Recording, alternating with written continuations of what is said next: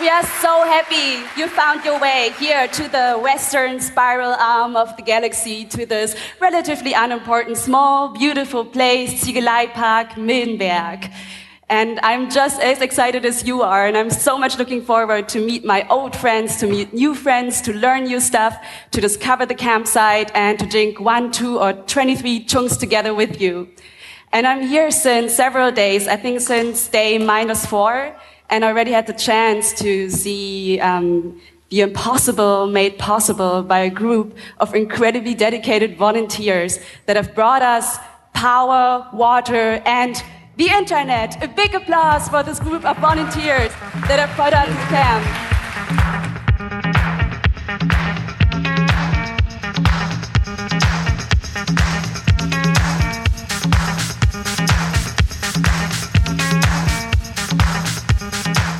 Every 4 years, a massive collection of curious and creative minds from all over the world make their way to a green space outside of Berlin, where they build a temporary physical community made up of people who, for most of the year, are only a virtual one.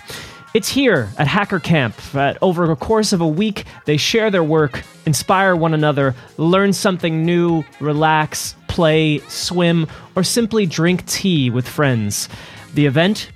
The Chaos Communication Camp, an open-air event where the ideas go far beyond the tents and blinking lights to a larger world where questions of privacy, information, rights, democracy, and more are so often being decided for us behind closed doors. Today, we explore this event and what it's about and what impact it has. From Wikimedia Deutschland, I'm Mark Fonseca Rendeiro, and this is Source Code Berlin, the Camp Edition.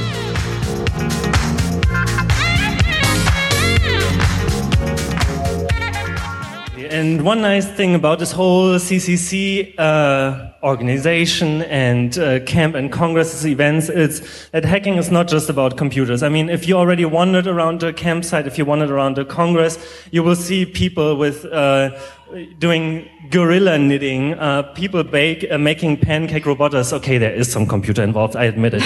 But, you know, there's like, it has a political dimension, a social dimension. Hacking is more a mindset than just like bits and bytes and everything, right? So, you know, one example for that would be that people would, you know, buy furniture from IKEA and it comes with a manual and it says like, okay, this is how you build your Billy bookshelf, and then they build it and they're happy ever after.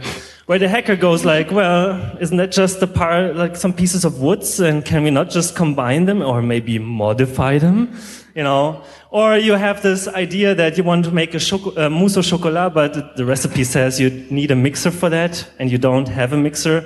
Some people on this world, they would actually go like, well, then I might not have a mousse au chocolat. Where the hacker mindset, you know, we go for this stuff.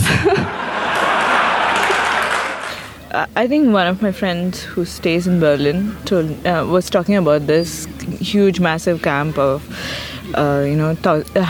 thousands of people where they gather together and have this agenda of, you know,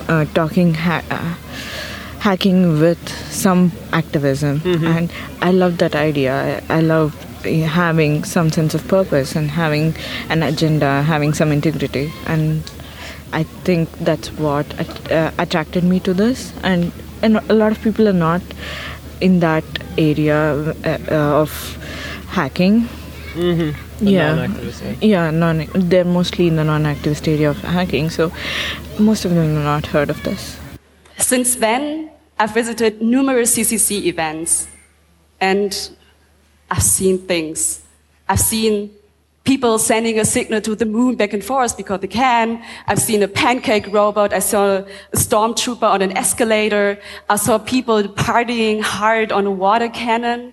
I saw an entire Congress being built from scratch just because thousands of volunteers wanted to contribute something. And in all those years, 4 years, there's this one feeling or this one thought that has really never really left my mind. And that is, you might know it, some of you, this very particular thought. And that is, what the heck did I just see there? What, I don't even, I, what, And this is something that I warmly invite every one of you, even those that are used to all crazy kinds of shit happening around them, embrace that feeling, take day one as a chance to wander the campsite and be basically like a puppy. Be amazed by everything that you see and devour all the impressions. I guarantee you, it is worth it. Embrace that feeling. Be amazed. The wise advice of Fiona Krakenberger at the opening event of CCC 2015. And before that, we heard from Chinmay of Wikimedia India. And before that, Huckle, describing the hacker mentality that goes beyond technology. All this to set the stage as we start down the road of explaining this unique event, why people come here, and what it's all worth. A community that actually goes back over 30 years for some, and less than a year for others, and of course, a whole new generation, hundreds of hacker children who are already soldering and playing with microcontrollers. The first camp I went to was totally life-changing for me, and the second one really was in many ways too. You may recognize the voice of Mitch Altman, celebrated teacher and pioneer in the realm of teaching people how to make things and, of course, hacker spaces. After being through the two camps and all the changes that ensued from them, this one probably didn't change my life in any big ways, but it was really cool to be part of the process of helping it change other people's lives, because so many people were telling me how this is transition for them from what they have been doing in their life, and they're seeing things in very different ways now.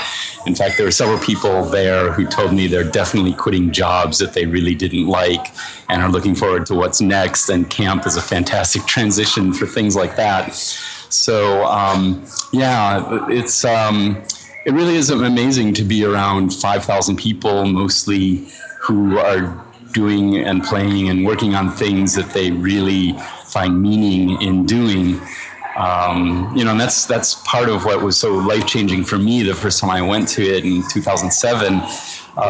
It's so different, unfortunately, it's so different than society at large, which is a vast majority of people just doing things just to get by and definitely not doing it because they really love it. But being surrounded by people doing all these things they really love doing is so high. It's really amazing. And it's very inspiring. And the first camp was really when I started seeing that a lot of people really want to learn what I love teaching, which is soldering and how to play with electronics. And I brought a few soldering irons to camp, and I was just mobbed the whole time and had tons of fun. And that's what I do most of the time. 3/4 of this year is spent being on the road, teaching and giving talks and helping other people with their projects, and even now more playing sort of mentor for people who want help with whatever aspects of what they're doing in their life. And I don't know, I just really love doing that in camp. There's just so much of that. And, you know, of course, I'm not the only one doing these kinds of things. So many people are doing it, each in their own way. And that also is just really, really high. But this camp was just personally affirming for me. There were 5 different people who I presume didn't coordinate this. They didn't know each other, I think. But each of these 5 people came up to me and thanked me personally for teaching them how to solder either 4 or 8 years ago. And now they told me each in their own way that they didn't really know much about soldering or electronics before, but these 5 people are now making a living with electronic hardware projects that they really love. And they said that I had something to do with that, which makes me feel great. A life-changing experience, people quitting their jobs and pursuing or rediscovering their dreams. It may sound a little hard to believe if you've never been there, but year after year, we see examples of people who within the hacker community found their purpose and even transformed theirs and the lives of others. My name is Mike Caprio, and I am a software developer, an instructor, and a community organizer, like many of you out there in the audience. But since I first became involved in space hacking just 3 years ago, I've been an advisor for NASA and the White House Office of Science and Technology Policy, and was selected for a brainstorming team focused on rallying the world's resources to defend the Earth from asteroids. And I'm here to tell you that you too can become a space hacker. So again, I'm going to be talking today about satellite imagery in agriculture, questioning privacy, data protection, and autonomy in the field. And there's two separate areas that are interconnected that I want to talk about. And the first is the data security issues of farmers using software and farm technology, which have the possibility of collecting, using, and selling their information. And then also the tension between privacy and transparency with the given availability of satellite imagery in agriculture. And for some hobbies, I play around with Tesla coils. And what I want to try and show you this evening is a bit of demonstration and discussion about trying to make coils perhaps a bit more musical. And as you can see, the musician is physically and logically isolated from the coil, because we don't want to kill the musician. That's bad form.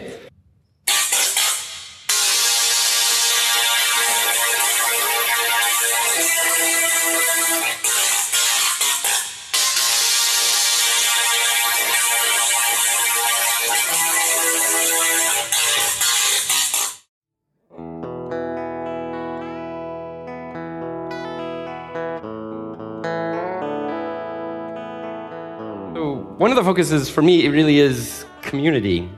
It really is very important for us, for all of us, geeks or not. We all need community in our lives. You know, that's why we're here rather than just at home on the internet, right? So as a species, we no longer need community to survive as we once did long ago, but we still need community to feel like our lives are important, to feel like we're part of something bigger than ourselves.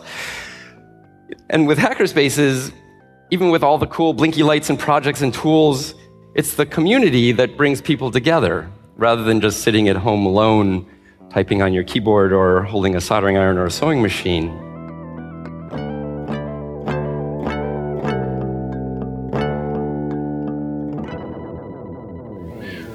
I feel like there's something that's much more like active and inspired about the European, like particularly the Berlin hacker scene, as well as the global hackers who tend to get attracted to what's going on around here. That's Anna Waldman-Brown, an education entrepreneur, writer, science aficionado, who came to Hacker Camp 2 years ago in the Netherlands to talk about her work and the culture of reusing and repurposing in West Africa, and she's been present at almost every related gathering since then. And like Mitch, Anna also sees these gatherings as part of a larger journey, or an evolution, if you will, towards something with a lasting global effect. The idea of that gathering is to share ideas and really think more deeply about who we are and what's happening with this movement towards, very loosely speaking, the democratization of the tools for innovation and technology. It's something that maybe emerged out of CCC and the Berlin scene, but it's not at all exclusive to Berlin or the German hackers. And so it's really an attractor for, you know, I have a couple colleagues, friends, people I went and talked to about an education program in West Africa 3 years ago at the Stanford D School, and she popped up here. And it's really bringing all what I feel are the right people together, and it's action oriented in a way that a lot of conferences aren't. Whether that's let's create, you know, a massive projection onto all of the domes and stick LEDs everywhere, and turn everything into a giant crazy blinking lights, or you know, they're really teams that form to create communities and create projects that will definitely continue outside of the camp, which you don't get at a lot of conferences where everyone gets together and proposes things like, oh, it would be nice if someone were to blah, blah, blah. But the spirit of what Mitch Altman likes talking about is duocracy and hackerspaces, where as long as you're not completely impinging on someone else's rights or interests, you are really just expected to go out and do stuff and make things happen. So we came together, some few of us, and said we should form some kind of a small structure from the refugee perspective to go out to our German friends to explain to them essentially what is the laws on refugee, particularly dealing with their living conditions or how they survive on a day-to-day basis. Not just about reading the law, but how do we survive? And we spent a lot of years. We did a lot of demonstrations. We did a lot of workshops, seminars in the universities, going around and talking. But after 2 years, some of us found out that we are easily pulled out there to go and talk about our problems. We do a lot of actions. But when we come back to this socially quarantined places called Übergangswohnheim, we were completely cut off. We were weak. Most of our friends don't really know where we live and what is the real situation. And so me and some of the others, we said we should work, we should try and empower ourselves. We should look on a structure we should develop a concept that has to do with pulling the civil society from the center back to the periphery where the refugees live. And parallel to that, I used to have phone calls or sometimes from my family in Africa. And they'll say, Eben, can you give me your email address? Because email is cheap, mobile phone is expensive, we can't call you. And I didn't know how to tell them that where I'm living, I don't have access to a computer. Actually, I've never touched a computer. And I found it a little bit shameful that you are in Germany and you've never used a computer, or you cannot access a computer. And I talked to some of our political friends, some young students at the Technical University in Berlin, that how is it possible that I can go and learn how to use a computer? And they told me that, well, Eben, there is a little place in Berlin at that time, around 1999, 2000, in Grunberger Strasse, I used to call it low-tech, and that you could go there and explain to them that you want to learn how to use a computer. So I went there and talked to them and said that, well, it's not only me as Eben that I have this problem, but I found out that many refugees have the problem. They want to, communicate with their family, get information, just basic information on how you can find your way out in a new environment. And they said, well, we have only 5 PCs here. You could come here and actually come and learn how to create an email, use a computer. So I went back to the student and said, well, I live in Brandenburg and I don't know how to come to Berlin. So they said, well, Eben, we'll see how we can help you. And that's how the 5 first refugees came to Berlin, to Grunberger Strasse. For 3 months, we learned how to use computer on basic things, create an email, how to access search engines, get information. And then our idea was that we should go back to the Heim and see how it is possible for us to install or put such communication access within these spaces and to help the majority of the refugees.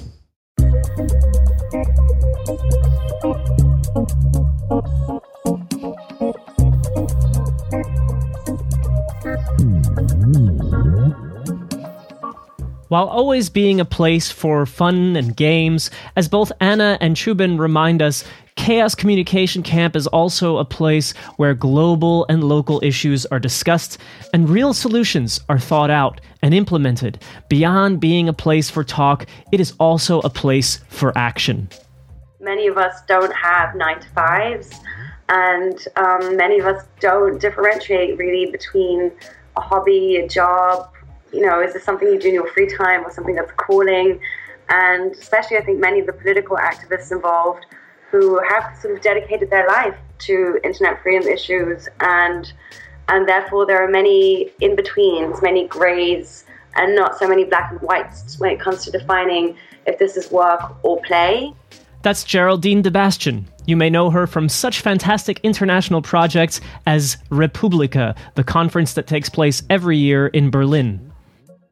On the one hand, I'd say that is fantastic. There was a journalist, Kain Biermann, who wrote a very good article, I think, summing up camp as the utopia that many of us would wish to live in terms of having a society where everybody's tolerated and can be themselves and we do what we love.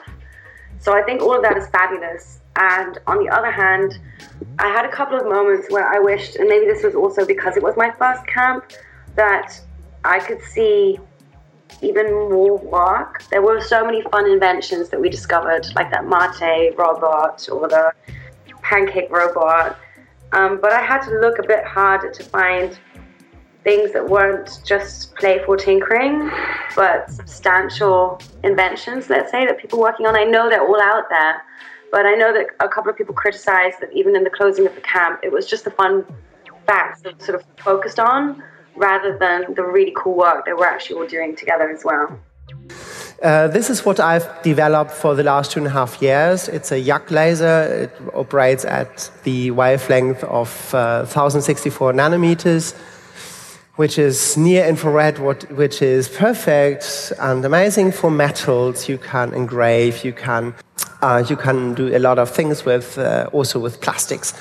This machine got me started into the laser world and gave me the passion for laser marking. And I love it when I've seen it a lot of time. It's like the washing machine and kids effect. You put a kid in front of the washing machine when it runs and the kid stares like this. So this is the same with the laser beam. I can't stop watching. I love it. So I run this network called the Global Innovation Gathering, which brings together different spaces, hub managers from across the world. These are hackerspaces, makerspaces, fab labs, innovation hubs, startup incubators, so a real diverse network, all consisting of people and spaces that want to support their local tech communities and further digital technologies in their countries. And we have our annual gathering at Republika each year, but because the network has grown into a really vibrant community that interacts throughout the year and wants to do cool stuff together, not just at Republika, we decided to host a small gig, as we call them, at camp this year. So we brought together 10 people from all kinds of different places like Iraq and Kenya and India to get together and come together as a group and network amongst each other, but also, of course, come and share in the camp experience. And one reason behind this is that I believe that we have these fantastic events, but often look at things from a very Euro or US centristic perspective. And also it's sometimes hard for people from other corners of the world to attend them. So it's an attempt to help diversify an event like the CCC camp.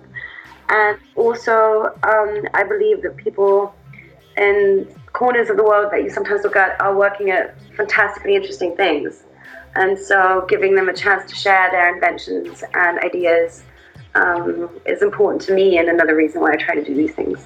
I mean, people we had from Iraq, they traveled outside of their region for the first time ever, and of course in many ways coming to not just Germany but coming to a space like camp is a culture shock, but at the same time we're all we share so many ideas and values in this community.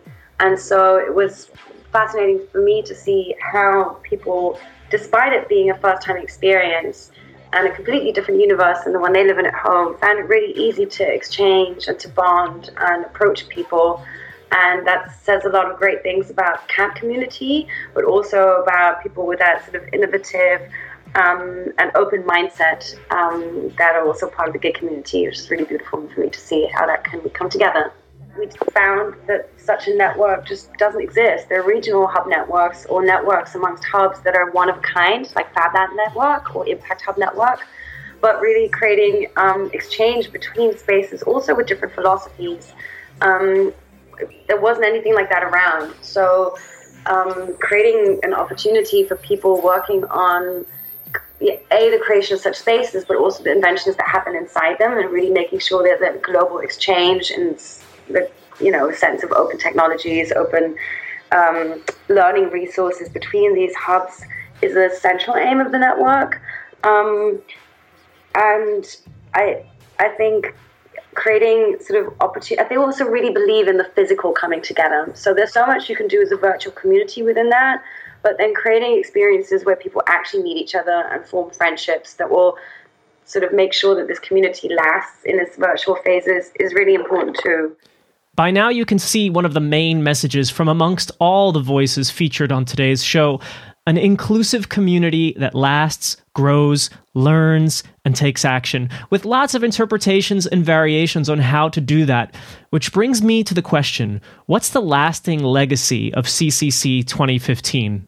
Much of mainstream society is wanting to make use of what hackerspaces and what we do at camp, making use of this for the benefit of other people at schools, certainly at libraries in the United States. They're embracing these kind of things, and they want to make this available so that people can have opportunities that they wouldn't have had otherwise. Schools, unfortunately, in most countries, and definitely in the U.S., are pretty awful, and they don't really teach things that are worthwhile. They just try to get people to do better on standardized tests. But still, there are some educators, some administrators that want to give opportunities for people, even at schools. Imagine that. So they're actually asking me and many other people to do workshops or give guest lectures or after-school programs. And I've been doing that a lot, and it's really great. And in October, I'll be going to China. I've been bringing groups of people every year, and there are all these Chinese bureaucrats, and mostly in the Ministry of Education, who are totally into using these aspects for hands-on, project-based, play-based learning because it's so effective. And then actually when I get home at the beginning of November, there's going to be a contingent of a whole bunch of Chinese students and educators and bureaucrats who are going to visit Noisebridge to visit a real hackerspace to make use of this in China. And the irony of this is just wonderful. Noisebridge is an anarchist hackerspace, explicitly so, and they know it, and they're coming, these Chinese bureaucrats are coming to an anarchist hackerspace in San Francisco to learn how to make China better. So this stuff does have an effect, and and one thing I didn't mention before about the effect of camp for me and other people. In 2007, one of the life-changing things for me is that I had the inspiration to start Noisebridge, one of the early hackerspaces in the U.S., along with Bree starting NYC Resistor in New York, and Nick starting HackDC in D.C., and Pharmacon starting the Hackery in Philly, and a few others, and we all helped each other do that. And it turns out that this is the beginning of a movement. We didn't even know this, but wow, now I spend most of my time at hackerspaces, and so many people are having so many amazing opportunities to improve their lives at hackerspaces. And as fast as all of this has grown over the last 8 years, we have about 2,000 listed on hackerspaces.org, hackerspaces listed there, and that's not enough. So I've been pushing for how do we come together to help people create more, because clearly people want this. And at the camp this year, I revisited what inspired me, which is a talk about how to start your own hackerspaces called the Hackerspace Design Patterns, and updating them with 8 years more of experience, collective experience from these up to 2,000 hackerspaces. We've learned a lot, and it's worth sharing that. So there's an ongoing group now as a result of this to come together and publish that, and to revamp hackerspaces.org as a central place where everyone who's curious or is running a hackerspace or is wanting to start a hackerspace can come and get help from other people doing similar. So it's kind of exciting. Things are moving forward in ways that we never could have predicted 8 years ago or even 4 years ago.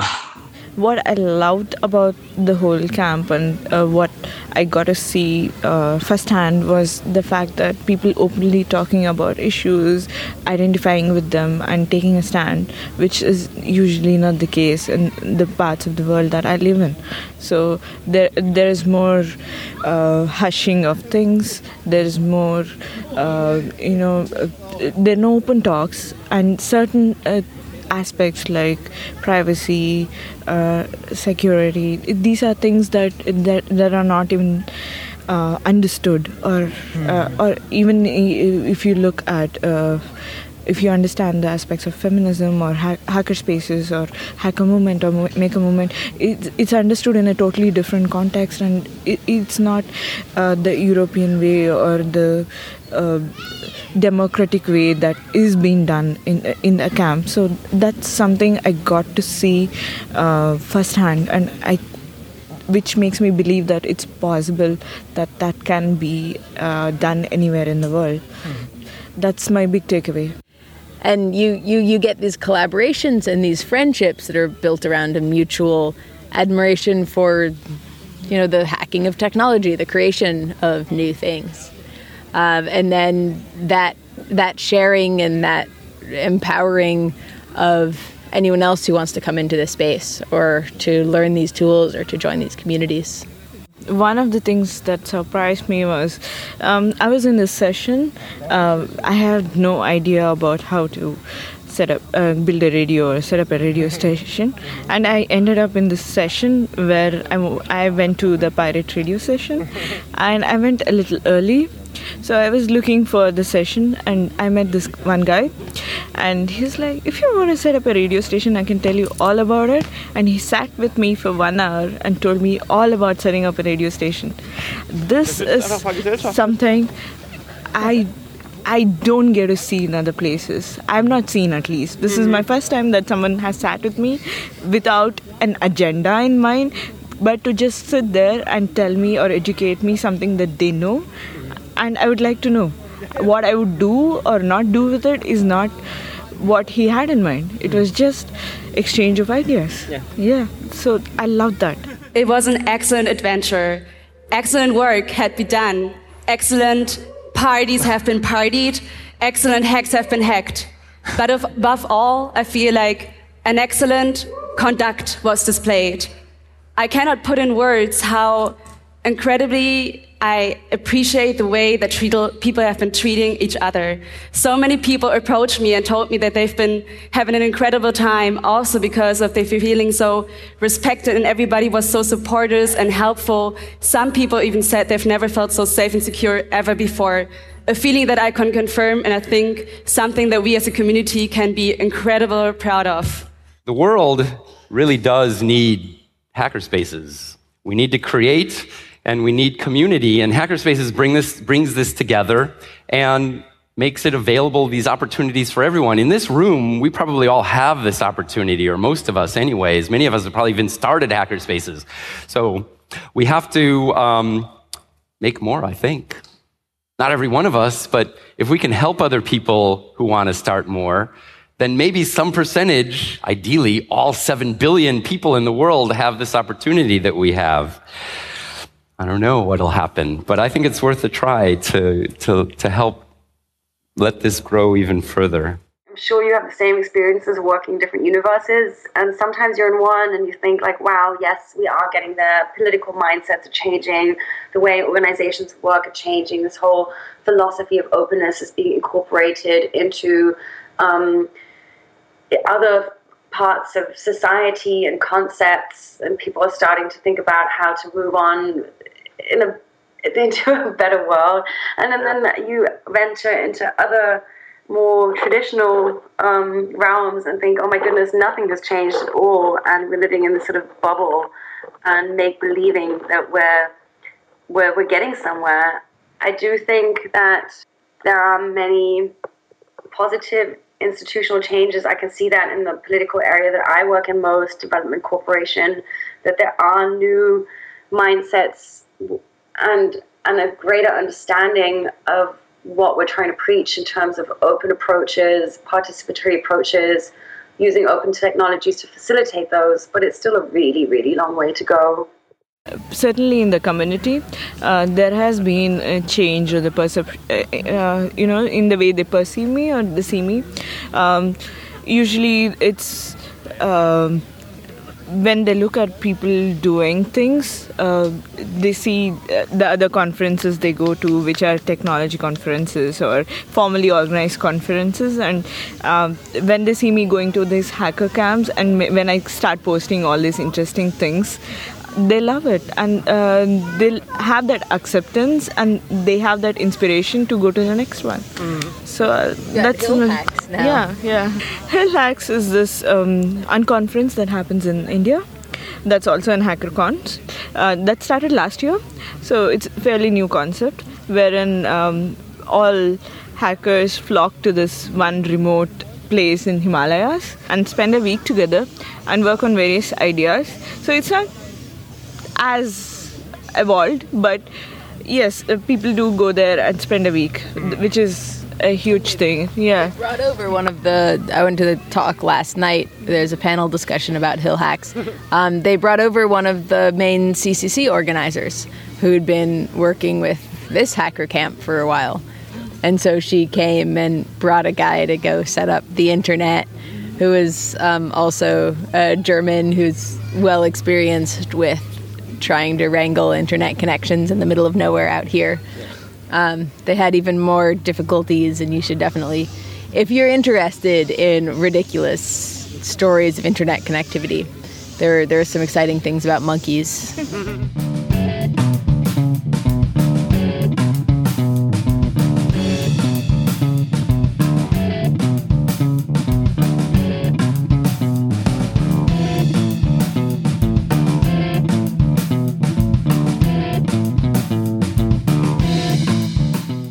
You're listening to Source Code Berlin from Wikimedia Deutschland. I'm your host, Mark Fonseca Rendeiro, as we go over some of the lessons learned, the random adventures, and the long-term outcomes of this Chaos Communication Congress 2015, which took place earlier this month just outside of Berlin.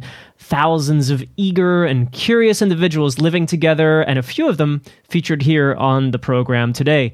Now, if you didn't have an impression of the event before, you surely have one now. Perhaps you were there and these things sound familiar, or perhaps you found a good shady spot under a tree and you didn't notice these things. You noticed something else. This is just one additional way to get into a world that many are not familiar with, often and still discouraged by tabloid mass media myths that these are the dangerous criminals, and if you're not into computers and harming others, this somehow would not be for you. As you've heard on the program today, it is very much the opposite, very much a mission to build something where everyone can be included and respected. So my favorite trick that I noticed in all of the above points is to go from the situation of failure to a situation of learning as quickly as possible. Removing blame helps a lot. When there's no blame and shame, failure becomes a learning opportunity right away. And also I want to mention that it's still a privilege to fail and learn from it. Depending on your standing and your community, you might get a pat on the back or a kick in the butt. So I'm very grateful I'm in this place. I think it's important that we create an inclusive and safe space in which everybody can ask questions, try wrong things, and improve, because that's the way we learn. Always being right means I'm doing or thinking only things that I know already. Boring. Being wrong and having to change my view is awesome, because I just learned something and evolved an idea. And I want to close with a suggestion that you are someone's spirit squad. I had a transformation via other people. I don't have it all figured out. It's an ongoing process for me. I still encounter grumpy dinosaur geek parts in my personality every day. But I'm also starting to see more and more ways to build and expand this culture of courage. I think there isn't that much great public information or very easily accessible information that somehow gets into the mainstream in ways that are fairly unbiased. And I feel like Germany as a nation is certainly better than most other, the vast majority of other countries in the world in terms of recognizing and being aware of what it means to have internet freedom. But there's, again, from the same panel discussion last night, there's a great talk about bringing awareness of net neutrality to India, where it was very severely under attack. And this small group of hackers teamed up with a popular troupe of comedians to release a YouTube video. They had two 10-minute-ish videos, which were pretty funny, which got at least like 1 million views within the first week. And that's the kind of thing. I think in the U.S. it's more complicated because there's a lot of lobbying money, and the media tends to try and adapt. We joke about this with in the scientific community that the media tries to adapt a, quote, neutral stance, which means you're not going to pick sides of the issue, and so you lay out, quote, just the facts. And so with something... presenting something like, you know, the NSA revelations from that Snowden leaked, presenting just the facts is not particularly going to present all of the facts, if that makes sense. You're going to lay out, like, here is some somewhat obscure and complicated things that the NSA is doing to spy on you, and here is why everyone's considering Snowden as a traitor. And it's a very... they attempt to do an even-handed approach, but without really going into more depth on the issue. I feel like my grandparents are conflicted about whether or not all those leaks were a good idea, and they grew up in the hippie generation in San Francisco. And I think that the awareness isn't quite there. And we don't always realize when we're here at Hacker Camp that... the rest of the world doesn't necessarily see things the way we do. Right. There's a discussion my friend went to on pronouns at the Queer Feminist Geeks tent, which is awesome. I mean, I think people should choose whatever pronouns they feel comfortable with and then convince the rest of the world to go along with that. But that's a hard thing to explain to someone who's never been around those kinds of ideas. I appreciate the opportunity of coming together at camp with perhaps a less depressed and pessimistic look onto the world than we sometimes have when we come together at these events and discuss the very serious issues that we're dealing with, and just having a setting at camp to deal with the same issues, but perhaps in a more socially friendly and therefore cheerful and positive surrounding, to have a bit of an open mind to actually brainstorm in a positive direction what we can do together and can change. So I think that for me was sort of the underlying theme. Things are bad, the world is evil, but we can do great stuff together and be happy at the same time doing it.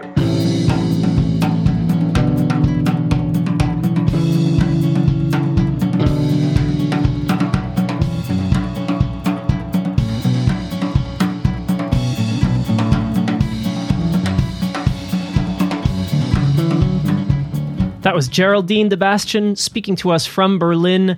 I liked it so much. Let me just play that last section one more time so we hear her message again. Things are bad, the world is evil, but we can do great stuff together and be happy at the same time doing it. So that does it for this edition of Source Code Berlin. If you've enjoyed this episode, go to our website, sourcecode.berlin, or subscribe to our podcast to hear our previous episodes. Also, if you've enjoyed some of the audio of talks today, they're all available at media.ccc.de.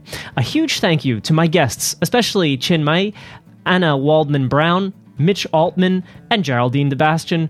Music for this episode was by Miami Slice, Moldover, and Salmo, all published under CCC licenses. That's too many C's. CC licenses. Source Code Berlin is a Wikimedia Deutschland podcast published under a CC BY SA 4.0 license and edited by me. Until next time, I'm Mark Fonseca Rendeiro. Thanks for listening. Safe trip home, safe, disassembly of the camp, and enjoy your memories.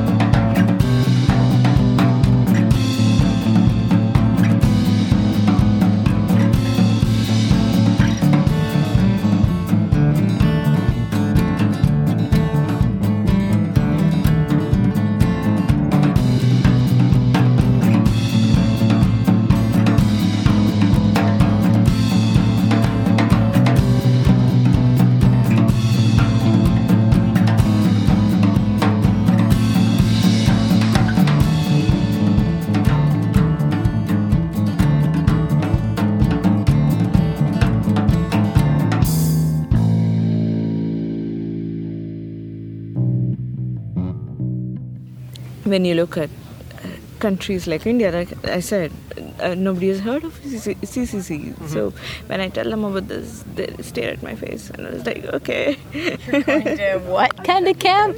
Yes.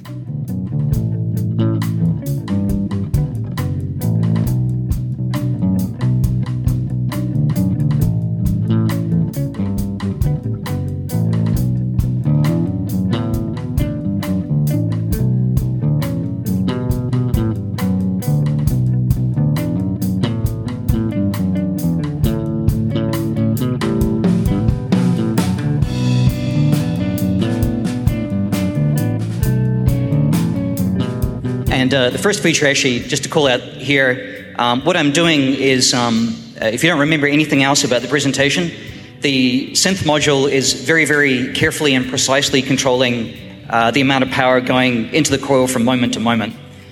This is really, really, really important. Put too much power or get it wrong by a millionth of a second, and there's running and screaming.